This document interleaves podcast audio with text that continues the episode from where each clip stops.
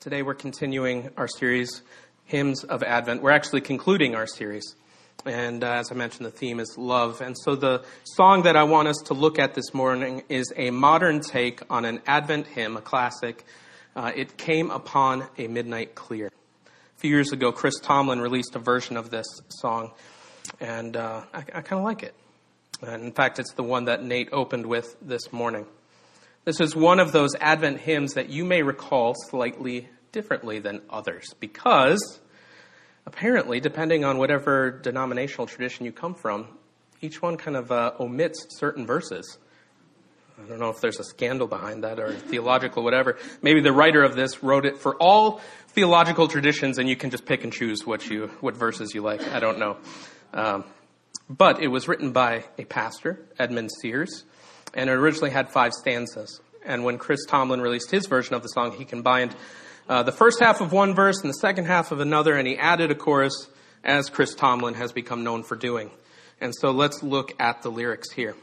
It came upon the midnight clear, that glorious song of old, from angels bending near the earth to touch their harps of gold.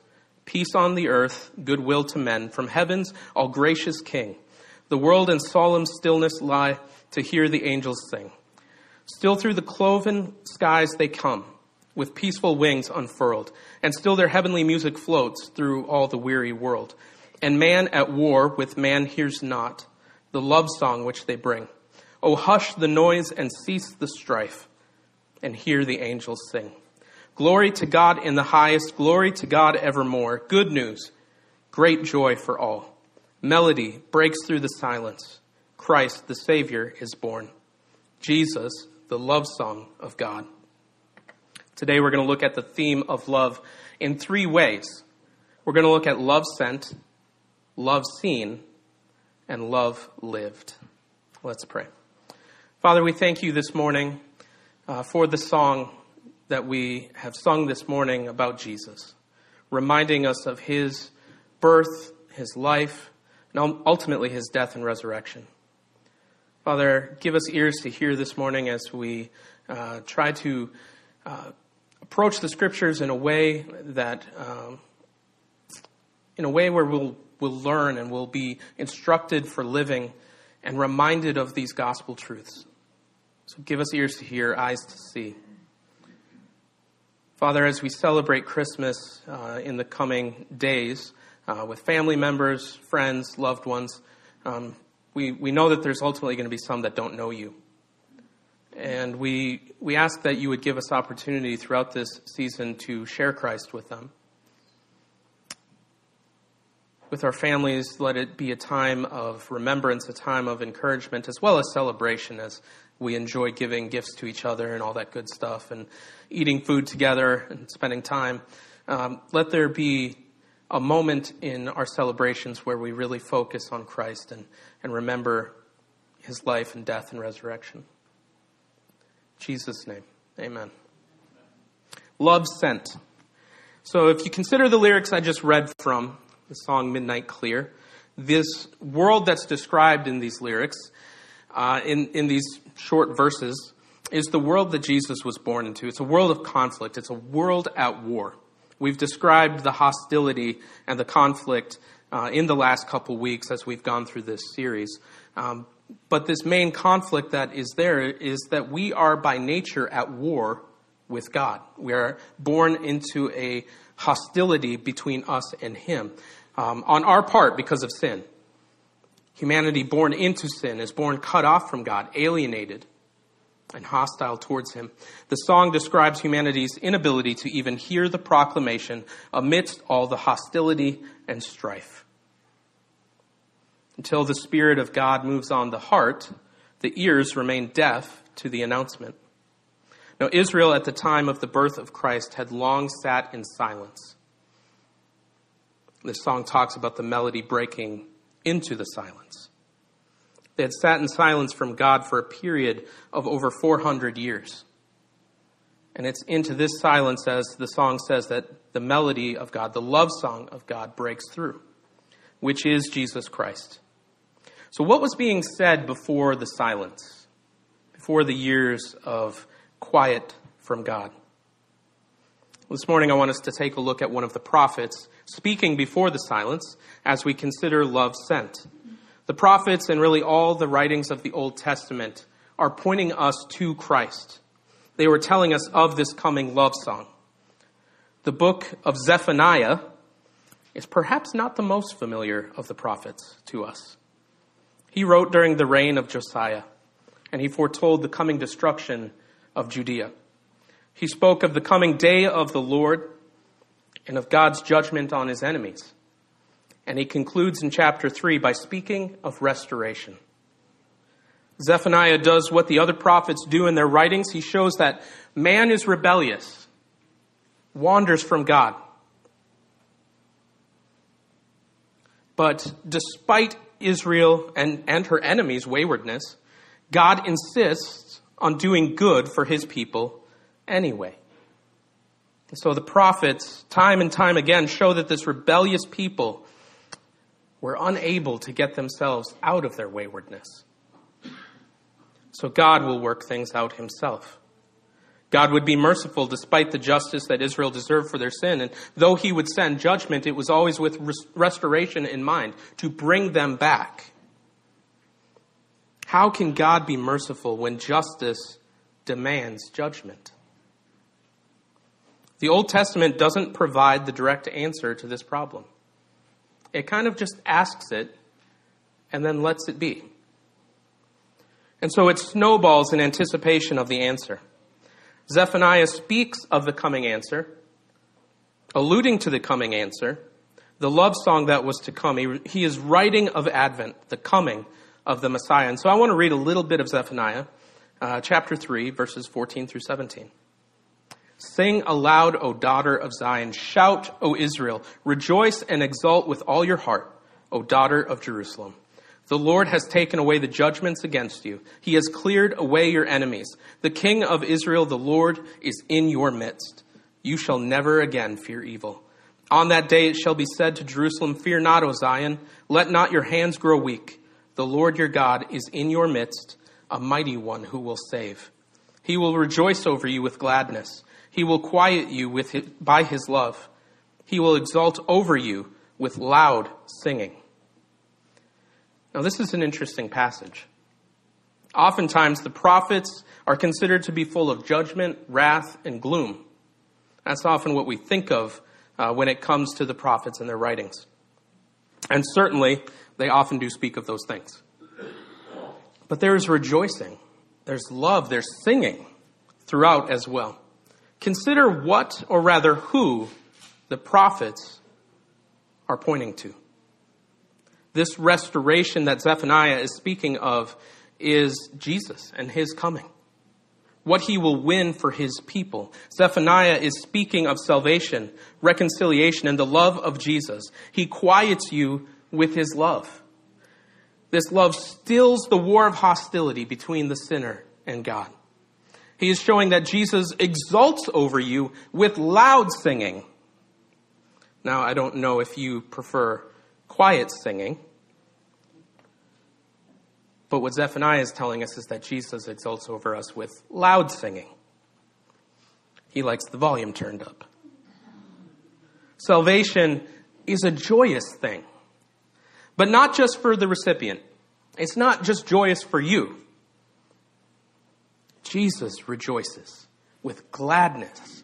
He exults over you with loud singing. Who is this Jesus that we see here? Is he what we often think of God as? A God who loves tepidly but punishes earnestly? Or is he a God who punishes reluctantly but loves tenaciously? Scripture shows us that the latter is true. The late Darrin Patrick wrote this in the ESV Gospel Transformation Study Bible. If you're looking for a study Bible, I might suggest that one. I use it often, and it's, it's got really good notes. This is what he writes His deepest heart, his bottom line impulse, who he actually is for sinners and sufferers that embrace his grace, is given to us in verse 17. He will rejoice over you with gladness. He will quiet you by his love. He will exult over you with loud singing. Despite Israel's own waywardness, this is how God has determined to treat his people. In Christ, who died to clear away any reason for God not to treat us in this way, God's purpose of love is proven and ensured. Repentance is the Spirit's work of changing our mind and causing us to agree with God against our sin, turning us to Christ. The Christian life is one of continually having our mind changed about God and about ourselves. In doing so, the small thoughts of who God is and what He is like change as we see Him as He is. By His grace, He leads us into green pastures and along still waters of fellowship and finding rest in His love. So, why does Jesus sing over His people? Well, maybe the point kind of gave that away. It's because Jesus is love sent. And as the song puts it, he is the love song of God. Because he is love sent, he rejoices in the fulfillment of what he came to do. He rejoices at what his work accomplished. John 3:16 For God so loved the world that he gave his only son that whoever believes in him should not perish but have eternal life. John then says it another way in 1 John 4:9. In this the love of God was made manifest among us that God sent his only son into the world so that we might live through him. Before time began, God the Father, God the Son, and God the Holy Spirit existed loving one another in perfect community. God is triune, three persons, one being. And because God is love, we know that from 1 John, uh, same chapter that I just read from. We know that the Father is love, we know that the Son is love, and that the Spirit is love. And love by nature is outward giving. It must flow out. For God, speaking of the Father, so loved the world that he gave his Son. The love of God is a giving love. He loved the world so much and in such a way that he gave, he sent his most precious treasure, his Son, Jesus, so that whoever believes in him should not perish but have eternal life. Jesus is love sent. But he is also love seen. Jesus was sent so that his love would be seen face to face. And while we might now not now see him face to face because of the ascension, he still is incarnate, though risen and glorified, meaning he still has a body. And one day we will see him. And as 1 Corinthians 13 says, we'll see him face to face. A moment ago, I read 1 John 4 9. Let's extend that to the next verse, verse 10, where it says, In this way, or in this, the love of God was made manifest among us, that God sent his only Son into the world so that we might live through him. In this is love, not that we have loved God, but that he loved us and sent his Son to be the propitiation for our sins. This word propitiation is a big word. It means to make appeasement or satisfaction to God. It is the turning away of God's wrath for the just judgment for our sin. And John is telling us that Jesus, God the Son, love sent, has made this appeasement and satisfaction to God and turned away the wrath of God for us. This is love, that Jesus would do this for us. A passage we've read a lot lately, uh, but I hope it's sinking deep down into your heart reminding uh, each other of these things is a good thing. It's one of the best teachers for us to be reminded. Romans 5 8, but God shows his love for us in that while we were still sinners, Christ died for us. One more passage showing us the love of God seen in Christ Jesus, Titus 3 4 through 7. But when the goodness and loving kindness of God our Savior appeared, he saved us not because of works done by us in righteousness, but according to his own mercy, by the washing of regeneration and renewal of the Holy Spirit, whom he poured out on us richly through Jesus Christ our Savior, so that being justified by his grace, we might become heirs according to the hope of eternal life. This love of Jesus was made manifest, it was shown, and here in Titus it appeared. The Holy Spirit, through the writers of New, the New Testament, are saying something important. The love of God is visible through the work of Jesus Christ at the cross. So let's go back to that first question I asked a moment ago. How can God be merciful when justice demands judgment? This is the question that the Old Testament leaves us in anticipation of an answer. The answer is that God's justice and mercy resolve only in the life, death, resurrection, and exaltation of Jesus Christ. On the cross, God's perfect justice is satisfied. But at the same time, His infinite mercy, His love is displayed. It's shown to us, and we see it. Christ died not for His own sins, but for the sins of His people, for all who trust in Him. How will God be gracious to people who deserve to be forsaken?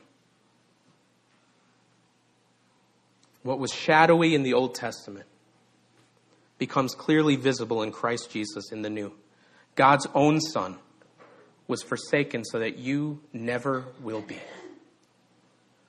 As well, this love of Jesus isn't poured out on a future version of you that has it all sorted out. It's not love for a well put together religious version of you, someone who's matured a good bit. In Mark 10, there's this well known account of the rich young ruler that comes to Jesus and asks, What must I do to inherit eternal life? This young man says he's kept the law from his youth.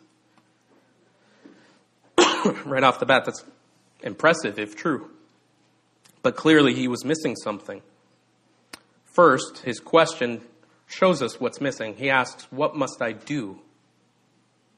He's trying to earn eternal life. We all know Jesus' response, right? It's found in verse 21. We'll read that. Mark 10 21. And Jesus, looking at him, loved him and said to him, You lack one thing. Go, sell all that you have and give to the poor, and you will have treasure in heaven, and come follow me. What I want you to see this morning is what is said about Jesus before his response. And Jesus, looking at him, loved him. This young man, bound in his religious chains, was not cleaned up.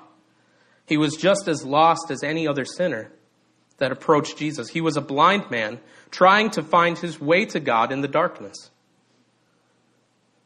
In his blindness, his self righteousness, in his pride, Jesus loved him. Now, Jesus isn't just getting at the idol of his money, though that certainly is an issue. He's going deeper than that. He's going to the heart of earning. If the rich young ruler had gone and sold everything and came back running to Jesus and said, Okay, I did all that, now what?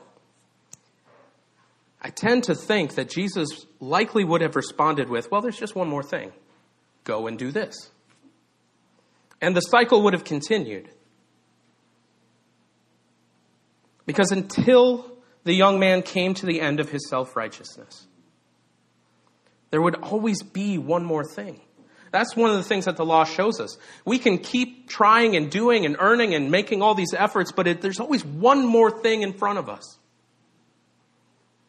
you never arrive. Jesus didn't love him for what he could do to earn. The Savior loved him as he was. He needed to see that he couldn't earn that love. He needed to come to the end of himself. And sadly, he walks away. And this is true of us as well. Jesus doesn't love you for what you might become.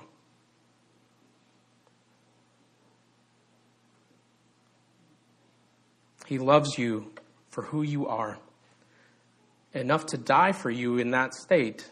Now, certainly, He doesn't leave you in that state. But He's not loving you for a fully grown, mature version of yourself. He's not going to love you more when you, you know, quote unquote, arrive. And He's not going to love you less when you fail.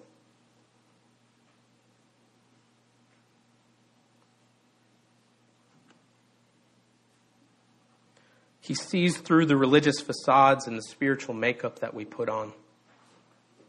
The smiles we sometimes plaster on our faces to hide what's going on inside. Have you seen the movie Avatar?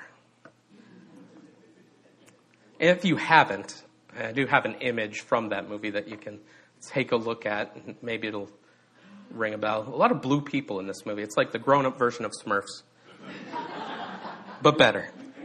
I actually enjoyed this film. It's a sci fi movie from a few years ago. Um, apparently, there's a new one coming out rather soon, or is out. Lots of blue people.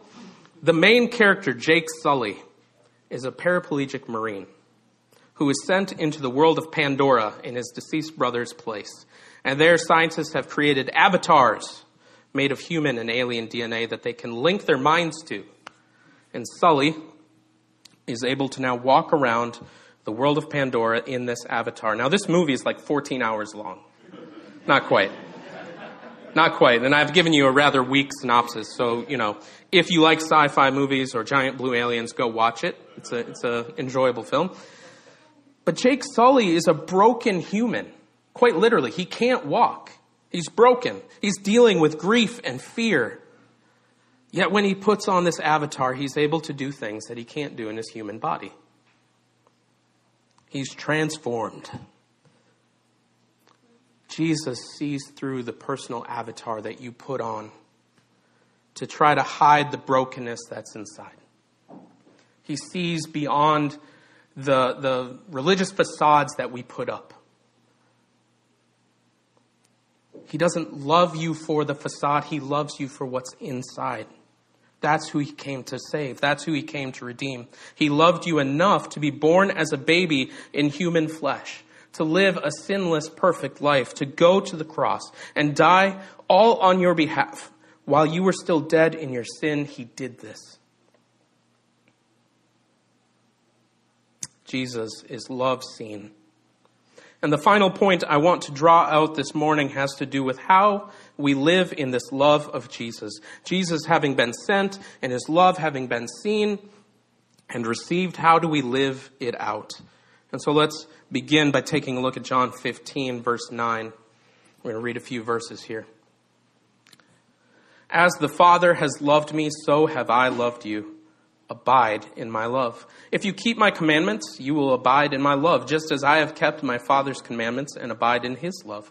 These things I have spoken to you that, you, that my joy may be in you, and that your joy may be full. This is my commandment, that you love one another as I have loved you. Excuse me. Love lived out in the life of the believer begins with abiding in the love that Jesus has given to us. And this word abide means to live, it means to continue or to remain in. It's to remain in Christ. When a person is born again, they are described as being in Christ. Tuesday night at our grace group, Nate shared with us uh, from something that he was reading that one of the most common names for a Christian in the scriptures is in Christ. This is speaking of who we are. In this chapter, the context of this chapter, Jesus is giving some final teaching to his disciples before he goes to the cross. He's telling them that they are to rest in Christ as Savior and Sustainer, and the one who will produce good works or fruit in them. As well, this chapter is often misunderstood, as if to say that one could be saved and not abide. That is not the case. To abide is to live in Christ, it's to remain in Christ. And so when a person is born again, as I mentioned, they are described as in Christ. So to abide is to be saved. abiding is the position of all true believers. The difference between those abiding and those not abiding is the difference between the saved and the unsaved. Any branches that are not in the vine the relationship of being in Christ will be cut off and burnt up. Meaning that there are some who will attend church, put on religious facades like the rich young ruler, and sadly depart. As John says in 1 John, they will leave to show that they were not of us. The language translated here in verse 10 is a bit clunky and easily can be misunderstood to be a condition for love. And this is not the thrust of what Jesus was saying it would be better understood or translated that Jesus is saying, if you abide in my love, so if you are in Christ, you will be obedient. His love is not a result of our obedience. Rather, our obedience is the result of His love for us and our being in Him. It's the same love He shares with God the Father, and that is shared with us. Obedience is the fruit of our union with Christ, it's what's produced in us. And this is because Jesus' love has been poured into our hearts by the Spirit. Now, His commandments that we're told to walk in are not burdensome, they're, they're a joy to walk in. We're not driven to obey Christ in order to earn something from Him, to get on His good side. We're driven to obey by a heart of gratitude, a heart that's been changed by Him, a heart rejoicing that He has saved us, that He's chosen us and poured His love out in us. And so, brothers and sisters, obedience is a good thing. Obedience is not a burden, it's not an obligation, it's a joy. His commandment is love. John speaks of this in, the, in his first epistle, which we studied earlier this year. Reading chapter 4, verses 13 through 21. By this we know that we abide in him and he in us, because he has given us his Spirit. And we have seen and testified that the Father has sent his Son to be the Savior of the world. Whoever confesses that Jesus is the Son of God, God abides in him, and he in God. So we have come to know and to believe the love that God has for us. God is love. And whoever abides in love abides in God, and God abides in him. By this is love perfected with us, so that we may have confidence for the day of judgment. Because as he is, so also are we in this world. There is no fear in love, but perfect love casts out fear.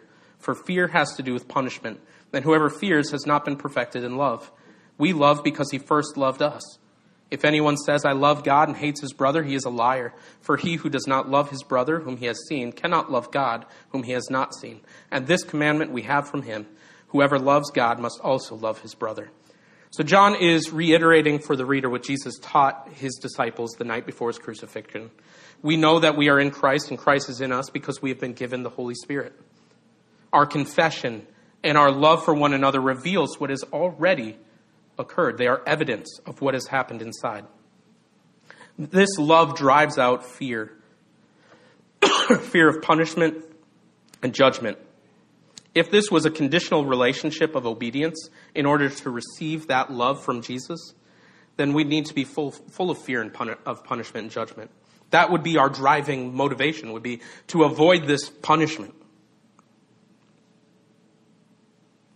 punishment would be used in order to keep us in line. But that's not the love that's given to us. The commandment is to love. Verse 19 is key and shows us that we love because he first loved us. So that's the commandment. Love one another. You do this because you're in Christ. You've received his love demonstrated on the cross by faith. So, what's the question here? What is this love? What does this love look like? What does it look like to walk in this love? I, I think there's two ways of seeing what love looks like. The first is found in Romans 12, 9 through 21. So it's a lengthy portion of Scripture, but it's a good one. Not that any of them are bad. Let love be genuine. Abhor what is evil. Hold fast to what is good. Love one another with brotherly affection. Outdo one another in showing honor. Do not be slothful in zeal. Be fervent in spirit. Serve the Lord.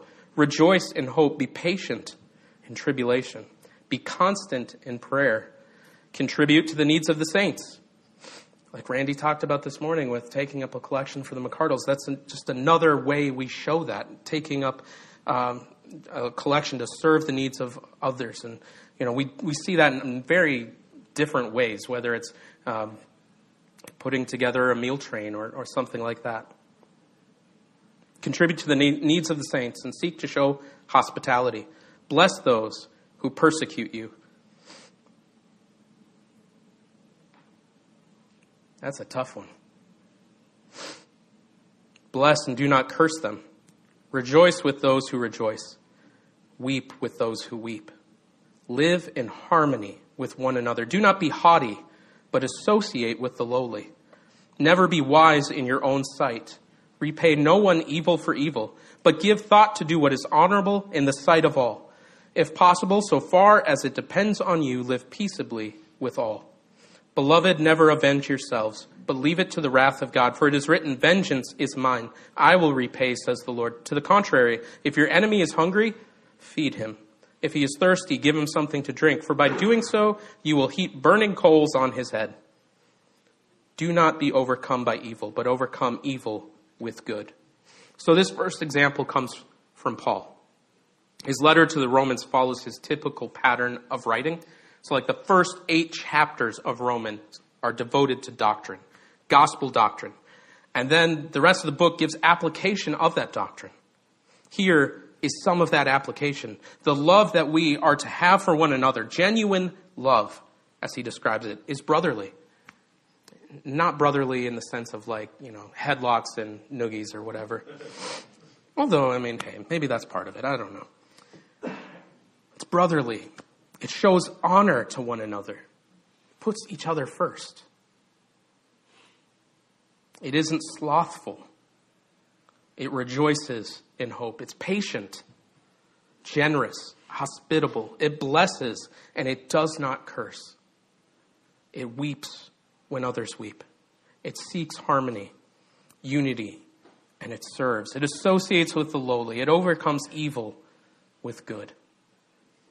That's one example of living this love out. The second way we see what love looks like is simply by looking at the commandments, looking at them as a description of what love looks like.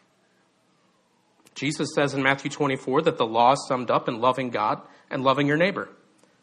Paul says in Galatians 6 that in bearing one another's burdens, we fulfill the law of Christ. Now, we also know that Jesus fulfilled the law. In Romans 8 3 through 4, for God has done what the law weakened by the flesh could not do. By sending his own Son in the likeness of sinful flesh, and for sin, he condemned sin in the flesh, in order that the righteous requirement of the law might be fulfilled in us, who walk not according to the flesh, but according to the Spirit. The requirement of the law is fulfilled in us who are in Christ Jesus, because Christ fulfilled the law. If you are a believer, this is true of you. And so, as you walk according to the Spirit, His fruit, as we've seen in Galatians 5, begins to grow in you. And it's interesting, if you look at the fruit of the Spirit, which we're not going to read this morning, but go back and check that out in Galatians 5, kind of also describes love and what it looks like, what living out love looks like. This fruit is actually for your brothers and your sisters. Romans 10:4 For Christ is the end of the law for righteousness to everyone who believes. So the law doesn't serve as a means to righteousness. It can't, because Christ is our righteousness. So the law isn't our motivation, but it does serve the believer as wisdom and a description of what our love looks like. Derek would say that love causes us to accidentally keep the law. Meaning, as we abide in Christ, we love God and we love one another, walking in obedience because of the freedom we've received. Paul tells the Galatians in Galatians 5:13, "For you were called to freedom, brothers, only do not use your freedom as an opportunity for the flesh, but through love serve one another." So use your liberty to love and serve one another, not to gratify the flesh. Because there will be times when we as believers do give into the flesh and gratify the flesh. There will be times when we are disobedient We've talked a lot about the fruit of what the Lord does by sending his love into us, um, being obedience. But the reality is, we have this flesh with us, and we will at times give into it and disobey. We will gratify the flesh, we will sin. And the prescription for that is to believe the good news of Jesus' death and resurrection. We, as brothers and sisters, then are to come along such a one and call them back to that and to walk in love again. So let's land all this. Beloved, the Christmas season is full of reminders of the love of Christ. We talk about it often during the season. So let that fill your heart. Remember that love was sent, love was seen in Christ Jesus. And we're enabled and called to live in it. We're, we're called to love one another, to walk in obedience, serving one another, caring for one another. Jesus came as the love song, breaking through the silence and hostility of sinful hearts to restore relationship between us and God. He showed this love by going to the cross and dying for your sin, ending the hostility. He poured out his love into your heart, and you have been liberated. You have been freed to live this way, loving each other, serving each other, not trying to earn, but simply walking in step with the Spirit. And so I call you this morning to love one another. Glory to God in the highest, glory to God evermore. Good news, great joy for all. Melody breaks through the silence. Christ, the Savior, is born. Jesus, the love song of God.